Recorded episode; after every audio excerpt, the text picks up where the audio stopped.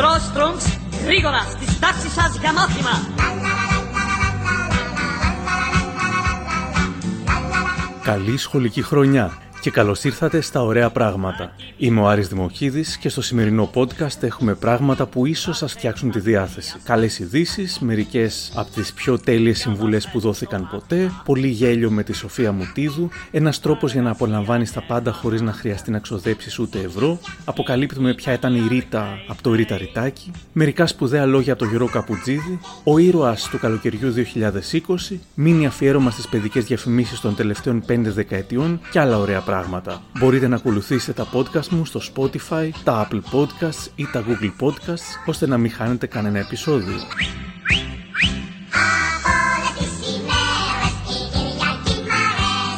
Κάτι ωραίο από την καθημερινή στήλη του Κώστα Αναγνωστόπουλου στη Λάιφο. Οι τοίχοι έγιναν πίνακες διδασκαλίας. Όταν σε μια κομμόπολη της Ινδίας έκλεισαν τα σχολεία λόγω του COVID-19, οι δάσκαλοι αναρωτήθηκαν πώς θα συνέχιζαν τα μαθήματα. Από πάμπτωχες οικογένειες, οι μαθητές δεν είχαν υπολογιστές ή κινητά τηλέφωνα για τηλεκπαίδευση και περνούσαν τη μέρα τους παίζοντας στους δρόμους. Με τη συγκατάθεση των ιδιοκτητών των κτισμάτων και με τη βοήθεια ενός τοπικού ζωγράφου, οι δάσκαλοι ζωγράφισαν περίπου 250 εξωτερικούς τοίχους με μαθήματα, μαθηματικά, επιστήμες, αγγλικά και την τοπική διάλεκτο. Η διδασκαλία ξεκίνησε πριν από ένα μήνα και 1.700 μαθητές προσέρχονται σε μικρές ομάδες εκπεριτροπής καθημερινά, μπροστά από τους τοίχους. Το εγχείρημά τους δείχνει να πηγαίνει καλά και οι δάσκαλοι ελπίζουν ότι σύντομα θα προσθεθούν κι άλλοι 250 τοίχοι για τα μαθήματά τους. Ανεξαρτήτως αποτελέσματος, αυτή η προσπάθεια γονιών και δασκάλων να μην αφήσουν τα παιδιά τους δίχως σχολείο είναι συγκινητική και κυρίως διδακτική. Τώρα ο Μάνος Χατζηδάκης. Και πρώτα απ' όλα τι εννοούμε λέγοντας παιδεία? Την πληροφορία, την τεχνική, το δίπλωμα εξειδίκευσης που εξασφαλίζει γάμο, αυτοκίνητο και ακίνητο με πληρωμή την πλήρη υποταγή του εξασφαλιστέντος για την πνευματική και ψυχική διάπλαση ενός ελεύθερου ανθρώπου με τεχνική αναθεώρησης και ονειρικής δομής, με αγωνία απολευθέρωσης και με διαθέσεις μιας υπτάμενης φυγής προς τ' άστρα. Αυτή τη δεύτερη παιδεία την αποσύτυχουν και δεν την δίνουν δωρεάν, γιατί δεν συντηρεί και δεν υπηρετεί συστήματα, αντίθετα.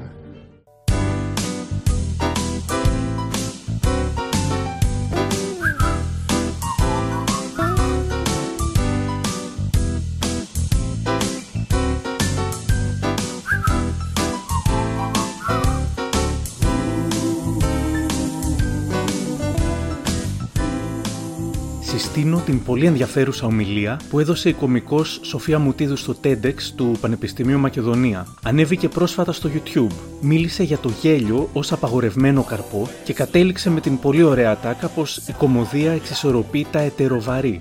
Ως ορεκτικό, ας την ακούσουμε να περιγράφει τα είδη του γέλιου. Κατά τη γνώμη μου, τα είδη του γέλιου είναι όσα είναι και οι άνθρωποι. Σε αντίθεση με τον ορισμό του Google που λέει «ηχηρή έκφραση χαράς», εγώ θα έρθω να προσθέσω και κάποιο άϊχο γέλιο. Δεν είναι λίγοι άνθρωποι που δίπλα μας ξεψυχάνε από γέλιο χωρίς να τους ακούμε, χωρίς να βγάζουν ούτε μία νότα. Βλέπεις ξαφνικά κάποιον στην παρέα που κάνει. Και μετά από λίγο κάνει. Αυτός υποφέρει, αλλά εσύ δεν ακούς τίποτα. Παρ' όλα αυτά, όμως, τα γέλια ως συνήθως είναι ηχηρά. Το γέλιο, ξέρω εγώ, με βάση με το κριτήριο την έντασή του, μπορεί να είναι ένα χαμηλό γέλιο. Άνθρωποι που γελάνε χαμηλό. Άνθρωποι που γελάνε δυνατά. Άνθρωποι που γελάνε πολύ ξαφνικά. Νομίζεις πέθαναν. Όμως ζουνε, έτσι. Άνθρωποι οι οποίοι κλιμακώνονται, δηλαδή ξεκινάνε από χαμηλά και κορυφώνουν, κάνουν. Κάτι θυμήθηκαν στην πορεία. Ή ανάποδα, άνθρωποι που ξεκινάνε από δυνατά και αφήνουν και μία ουρά. Υπάρχει και το γέλιο μέχρι δακρύων. Μπήκα, έψαξα, υπάρχει ένα γέλιο το οποίο ταράζει τους ανθρώπους, είναι αυτό το οποίο χάνεις τον έλεγχο. Χάνεις πολλούς φυκτήρες σου, μπορείς να κατουρηθείς πάνω σου, έτσι, για να μην πω τα υπόλοιπα. Χάνεις δάκρυα, έτσι. Δακρύζεις, κοκκινίζεις, ανεβάζεις πίεση, πέφτουν πάρα πολλοί δείκτες ζαχάρου κτλ. Στο αίμα, ρυθμίζεται πάρα πολύ η σερωτονίνη σου, ανεβαίνει δηλαδή, και εκείνη την ώρα μπορεί να σου έρθει να κάνεις εμετό. Δηλαδή είναι ένα γέλιο μέχρι τελικής πτώσεως.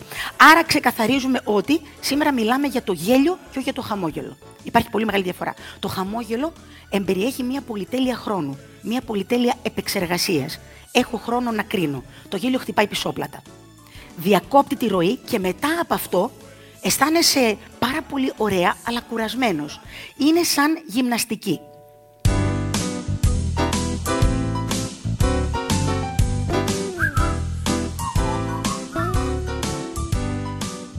Κι άλλο γέλιο. Η αγαπημένη stand-up comedian Κατερίνα Βρανά μίλησε στην Άντια Κοντογεώργη, που είναι εξαιρετική και στην παρουσίαση, στην εκπομπή Φλερτ της ΕΡΤ. Πριν από μερικά χρόνια η Βρανά πέρασε μια φρικτή περιπέτεια υγείας και βρέθηκε στην εντατική, στη Μαλαισία, παλεύοντας για τη ζωή της. Επέζησε με κάποια προβλήματα στην κίνηση και την ομιλία, ξανάρχισε τα stand-up. Αυτό που λέει εδώ για τον αυτοσαρκασμό ως κινητήρια δύναμη ζωής είναι ένα μάθημα για όλους μας. Συνεχίζεις να θέλεις να γελάς και να κάνεις και τον κόσμο να γελάει και να βλέπεις τα πράγματα με αυτή την οπτική. Ναι, με πολύ. Μ' αρέσει να βλέπω. Δεν υπάρχει κάτι που είναι τόσο βαρύ που να μπορείς να το διακομωδήσεις, το οποίο το ελαφραίνει λίγο, σου παίρνει λίγο από το βάρος, από τις πλάτες σου, το κάνει... Το κουβαλάς πιο ευχάριστα, παιδί μου. Γιατί η ζωή είναι γεμάτη κόβρανα, να το πούμε επίσημα. Και δυσκολίες θα αντιμετωπίσουν όλοι. Αν μπορείς να κάνεις ένα βήμα πίσω, να μην τσίγμεις τη μούρη σου και να μπορείς να γελάς λίγο με αυτές, ελαφρύνει πάρα πολύ το βάρος και το ψυχοπλάκωμα, νομίζω. Το οφείλουμε στον αυτό μας, να μπορούμε να γελάμε με τον αυτό μας. Πιστεύω πάρα πολύ.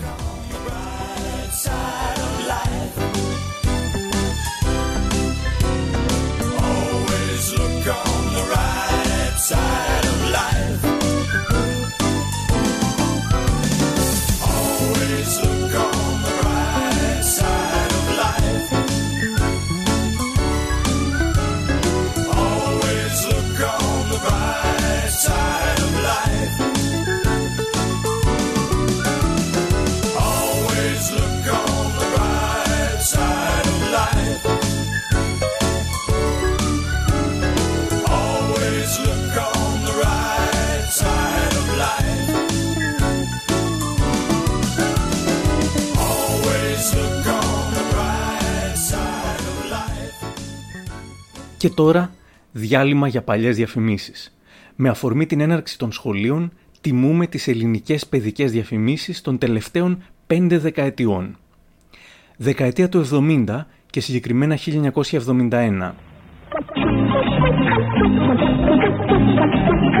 Ένα οποιοδήποτε γάλα ή γάλα μικρή Ολλανδέζα.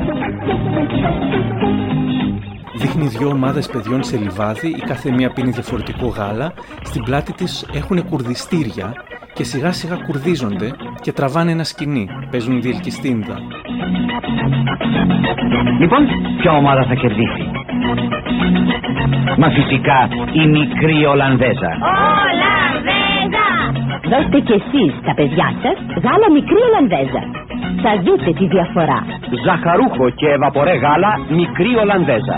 Μεγαλώνει εκατομμύρια παιδιά σε όλο τον κόσμο. Δεκαετία του 80. Το σέικερ του Κουικάρα.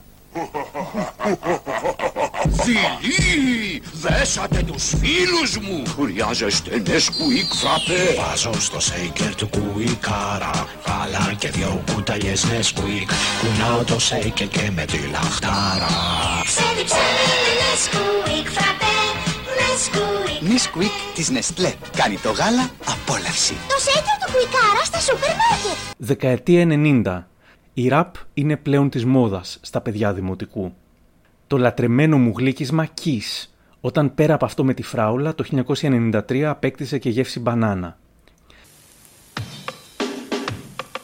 Το πρωί που ξυπνάω, ποτέ δεν ξεχνάω, ένα Kiss να πάρω και ένα Kiss να δώσω. Σοκολάτα απ' έξω, γεύση φράουλας μέσα, τώρα άλλη μια γεύση, η μπανάνα που αρέσει. Kiss, Kiss, Kiss. Με γεύση φράουλας και τώρα γεύση μπανάνας, το Kiss αρέσει. Μια γεύση δεν είναι αρκετή, ποικιλία και όμορφη ζωή.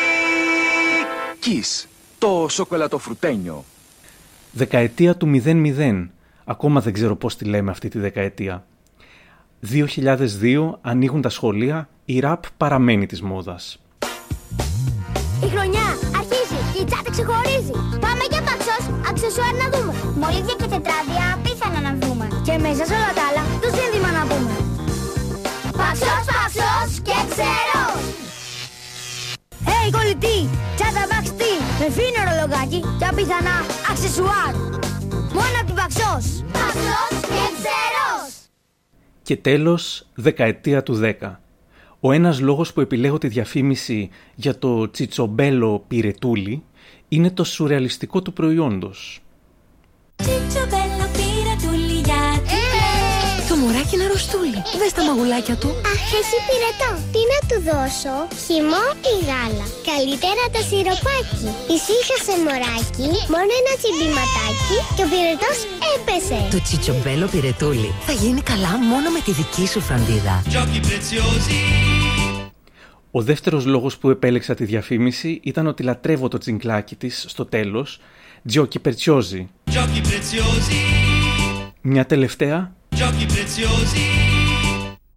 Back to life, back to reality. Back to life, back to reality. Back to life, back to reality.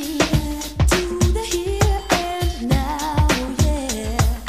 Show me how, decide what you want from me. Tell me maybe I could be there for you. However do you want me? However do you need me? However do you want me? However do you need me? However do you want me? However do you need me? However do you want me? However do you need me?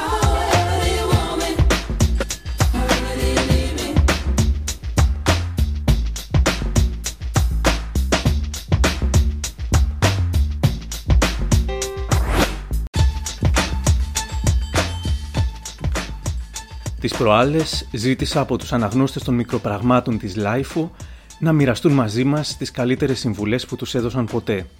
Θα σας διαβάσω μερικές γιατί μπορεί να τις βρείτε χρήσιμες. Εμένα μου μίλησαν πολλές από αυτές. Να 20. 1. Η συμβουλή που μου έδωσε η κόρη μου. Μαμά, σταμάτα επιτέλους να είσαι τόσο καλή. Δεν το αξίζουν όλοι. 2. Η συμβουλή του παππού μου μια μέρα πριν ξεκινήσουν οι πανελλαδικές. Μην αγχώνεσαι για το τι θα σπουδάσεις και τι επάγγελμα θα κάνεις. Σημασία έχει να βρεις τους κατάλληλους ανθρώπους. Αυτοί θα κάνουν και το επάγγελμά σου ωραίο και τη ζωή σου καλύτερη. 3. Δεν μπορείς να κάνεις πάντα αυτό που θέλεις, αλλά μπορείς πάντα να μην κάνεις αυτό που δεν θέλεις. 4. Στα τουριστικά μέρη να τρως μόνο σε εστιατόρια ταβέρνες όπου βλέπεις να κάθονται και παρέες ντόπιων. 5. Μη βάζεις πλυντήριο που δεν είσαι έτοιμος να απλώσεις. 6.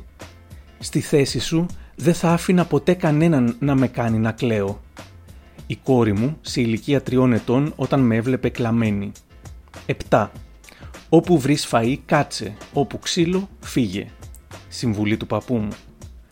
8. Να κοιτάω τη ζωή μου και όχι τον άλλον. 9. Από τη μάνα μου. Να γίνεις ανεξάρτητη για να μην χρειαστεί ποτέ να κρεμαστείς από τα αρχίδια κανενός. 10. Πολλές φορές η σιωπή είναι χρυσός. 11. Όταν μαλώνουν τα ζευγάρια μην παίρνεις το μέρος κανενός. Αυτοί τα βρίσκουν και σένα δεν σου μιλάει κανένας από τους δύο. 12. Συμβουλή από την προγιαγιά μου, σοφή γυναίκα. Ό,τι κάμεις θα λάβεις και κάτι παραπάνω. Κάμεις καλό, λάβεις καλό. Κάμεις κακό, λάβεις κακό. 13. Κάθε άτομο που γνωρίζεις μπορεί να γίνει ο καλύτερός σου φίλος. 14. Να μην πασχίζεις να γίνεις αρεστός σε όλους και να μην εξαρτάσαι από την επιδοκιμασία τους, γιατί δεν θα έχεις ποτέ δική σου ελεύθερη βούληση. 15. Όσο ξοδεύεις χρόνο για να σχεδιάζεις το αύριο, το σήμερα γίνεται χτες. 16. Να βουτάς τη γλώσσα στο μυαλό πριν μιλήσεις. Τώρα το λέω και στα παιδιά μου ως συμβουλή. 17. Συμβουλή του πατέρα μου. Όταν ξεκινάς ακόμα και για μια μικρή εκδρομούλα, θα έχεις πάντα λίγα παραπάνω χρήματα πάνω σου. Δεν ξέρεις τι μπορεί να γίνει. 18. Γιαγιά. Μη φύγεις ποτέ από το σπίτι με βρώμικο βρακί ή με τρίπια κάλτσα. 19. Να μην επηρεάζομαι. Συμβουλή του μπαμπά μου. Ακόμα και να κάνω λάθος, να πληρώνω το δικό μου λάθος και όχι το λάθος κάποιου άλλου. Και 20. Να γελάς. Το γέλιο μακραίνει τη ζωή.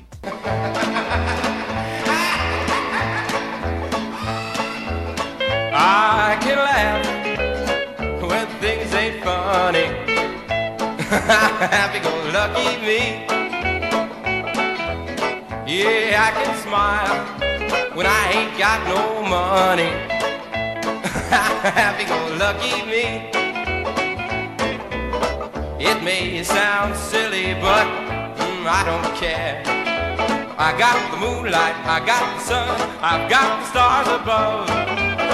Me and my Philly, well, we both share a happy-go happy, happy-go-lucky love. Well, life is sweet, whoa, sweet as honey. Happy-go-lucky me.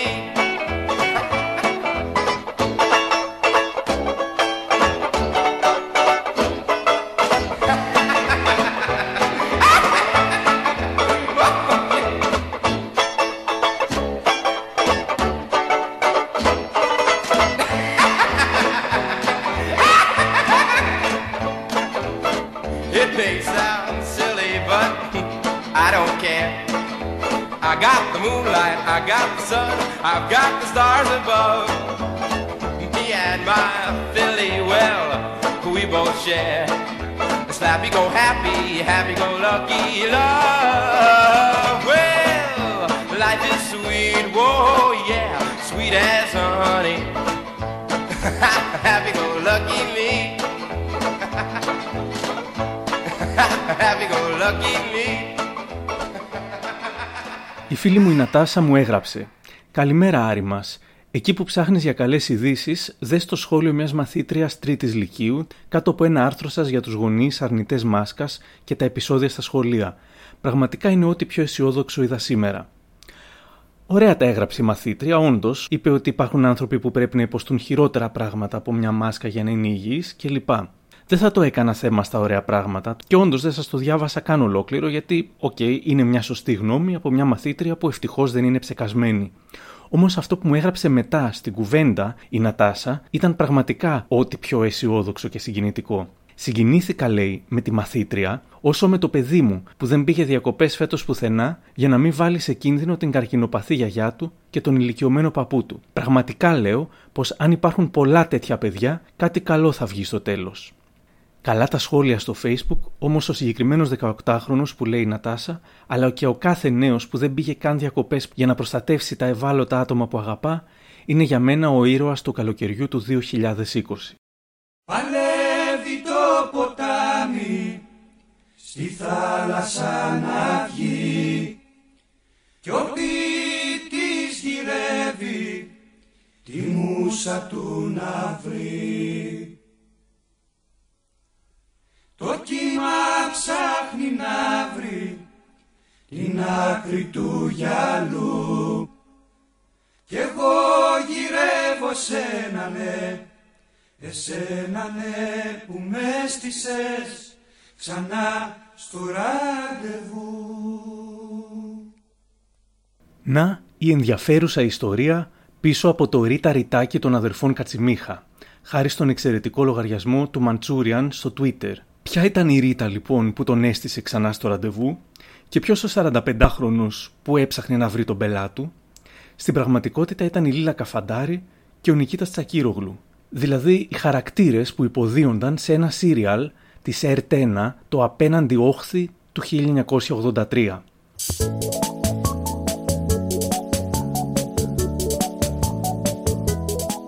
Η Ρίτα ήταν η ηρωίδα ενός σύριαλ που παρακολουθούσε ο Χάρης μαζί με τη μάνα μου, εξήγησε κάποτε ο Πάνος Κατσιμίχας. Ήταν η ιστορία μιας παλαβής 18χρονης η οποία είχε μια γελία σχέση με ένα 45άρι. Το ρητάκι ήταν η Λίλα Καφαντάρη, η πανέμορφη κοπελίτσα, και ο 45άρης που ήταν ερωτευμένος μαζί της και η Ρίτα τον βασάνιζε ήταν ο εμβληματικός Νικήτας Τσακίρογλου. Το σύριαλ ήταν κωμικοτραγικό και ο Χάρης το παρακολουθούσε με τη μάνα μου μεταμανίας. Από εκεί προέκυψε και η ιστορία και οι ήρωες του τραγουδιού, από αυτό το σύριαλ. Σχεδόν 40 χρόνια μετά δεν σώζεται κανένα επεισόδιο της απέναντι όχθης, ξεχάστηκε τελείως. Σε αντίθεση με το τραγούδι που αυτό το σύριαλ ενέπνευσε.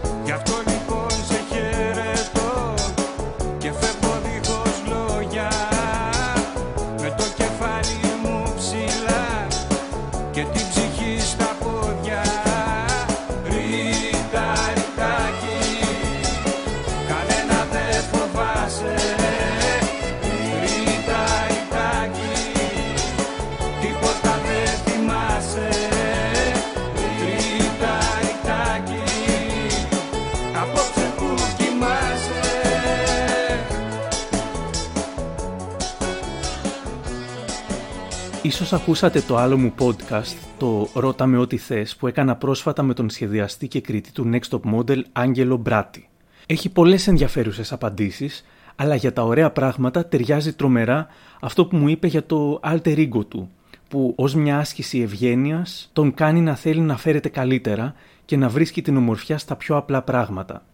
Μου θυμίζει τον δανέζικο τρόπο ζωής με αυτό που γράφεται «χίγκε» αλλά προφέρεται «χούγκα», χάρη στο οποίο απολαμβάνεις τα πάντα χωρίς να χρειαστεί να ξοδέψεις ούτε €1. Ο Τζέιμς είναι ο φανταστικός μου μπάτλερ. Τον έχω από το 2005, ο οποίος είναι μια legendary φυσιογνωμία. Φυσικά είναι Άγγλος, είναι ηλικιωμένος, είναι πάντα πάρα πολύ κομψός με την στολή του, με όλα τα αυτά που πρέπει να φοράει. Εμφανίζεται όποτε τον χρειάζομαι. Κάνει τη ζωή μου και τη ζωή των άλλων πολύ πιο όμορφη. Δηλαδή με πάρα πολύ μικρά gestures. Κάνει τα πάντα πιο ευχάριστα. Πώς να σου πω, από το να σου ανοίξει μια πόρτα σε ένα αυτοκίνητο, το να ανάψει κεριά μες στο σπίτι, σερβίρει ένα τραπέζι πάρα πολύ ωραία με τέλεια πιάτα, με σωστό φωτισμό ώστε να έρθουν όλοι οι φίλοι και να περάσουν μια πολύ ωραία βραδιά. Όλα αυτά τα κάνει ο James, ο οποίος βεβαίως είμαι εγώ, έτσι ξεκίνησε. Αλλά στείνοντας τον James το 2005 και μετά σε διάφορους φίλους που ήξερα ότι θα τους αρέσει σαν ιδέα, ανά πάση στιγμή οποιοδήποτε είναι γύρω μου μπορεί να γίνει James. Λοιπόν, και επειδή έχει προχωρήσει αυτό πάρα πολύ και έχει πάρα πολύ πλάκα και όλοι οι φίλοι μου το ξέρουν και όλοι γίνονται James, συνειδητοποίησα και το συνειδητοποίησα φέτος το καλοκαίρι που τον σύστηνα σε κάποιους νέους φίλους στις διακοπές μου, ότι ο James για μένα είναι μια άσκηση ευγένειας συνεχόμενη. Ότι μπορείς να δίνεις πράγματα χωρίς να ξοδεύεις χρήματα. Και όλα αυτά τα πράγματα βρίσκονται απλώς γύρω σου. Δεν χρειάζεται να πας μακριά. Δεν χρειάζεται να αγοράσεις τίποτα. Μπορείς να κάνεις τη ζωή σου πολύ ωραία και τη ζωή των άλλων προσφέροντάς τους απλά μικρά πράγματα.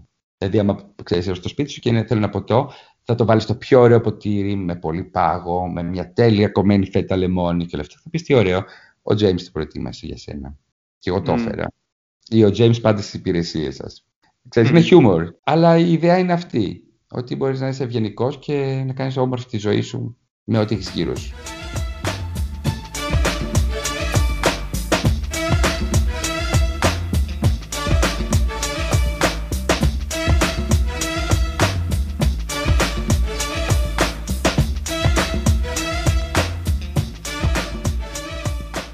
Η πιο πολύ συζητημένη τηλεοπτική συνέντευξη των ημερών δόθηκε πάλι στην Άντια Κοντογεώργη, που κάτι κάνει πραγματικά καλά. Ο Γιώργος Καπουτζίδης είπε πολλά ωραία πράγματα.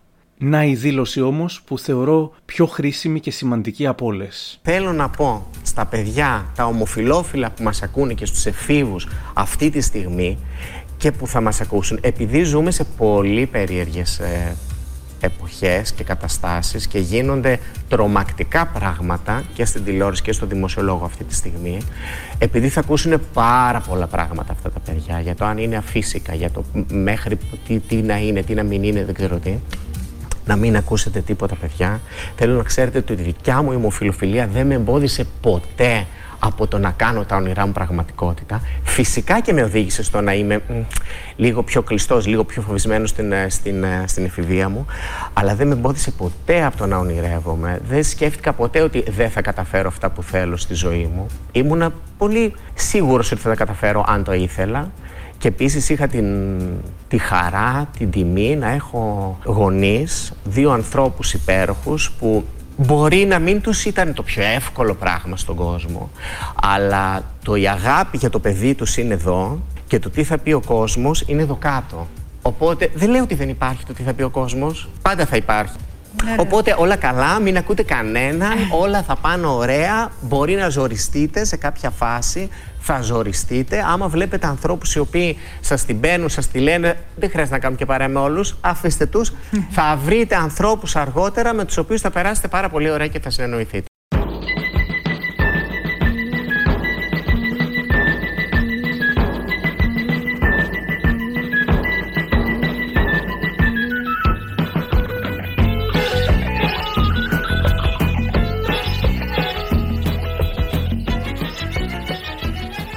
Κάπου εδώ τελειώσαμε. Μην ξεχάσετε να εγγραφείτε στα podcasts των Ωραίων Πραγμάτων στο Spotify, τα Apple ή τα Google Podcasts. Σας αφήνω με μια συμβουλή που έδωσε κάποτε ο Mark Twain. Όταν είσαι θυμωμένος, μέτρα μέχρι το 4. Όταν είσαι πολύ θυμωμένος, βρήσε. Γεια σας. Στον ύπνο μου το είδα, κρατούσα πιστόλι και δίπλα μου περνούσαν κλέφτες πολλοί. Και μες στην καταιγίδα και μέσα στο χιόνι εγώ πυροβολούσα και έκανα σκι. Ήμουν αγγέλος του Τσάρλι, του Τσάρλι, του Τσάρλι. Στις πότες μου φορούσα σπυρούνια χρυσά. Ήμουν αγγέλος του Τσάρλι, του Τσάρλι, του Τσάρλι. Τους κρέφτες κυνηγούσα μες στα βουνά.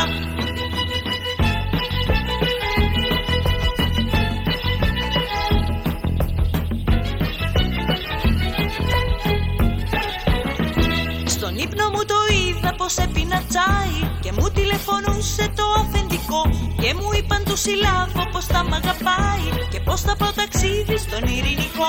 Ήμουν αγγέλος του Τσάρλι, του Τσάρλι, του Τσάρλι. Στις πότες μου φορούσα σπυρούνια χρυσά. Ήμουν αγγέλος του Τσάρλι, του Τσάρλι, του Τσάρλι. Τους κλέφτες κυνηγούσα μες στα βουνά.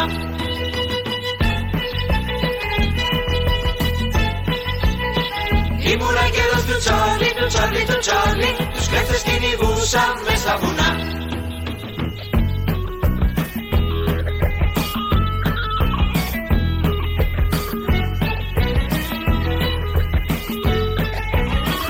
Ήμουν αγγέλος του Τσάρλι, του Τσάρλι, του Τσάρλι. Στις πότες μου φορούσα σπυρούνια χρυσά. Ήμουν αγγέλος του Τσάρλι, του Τσάρλι, του Τσάρλι. Τους κλέφτες κυνηγούσα μες στα βουνά.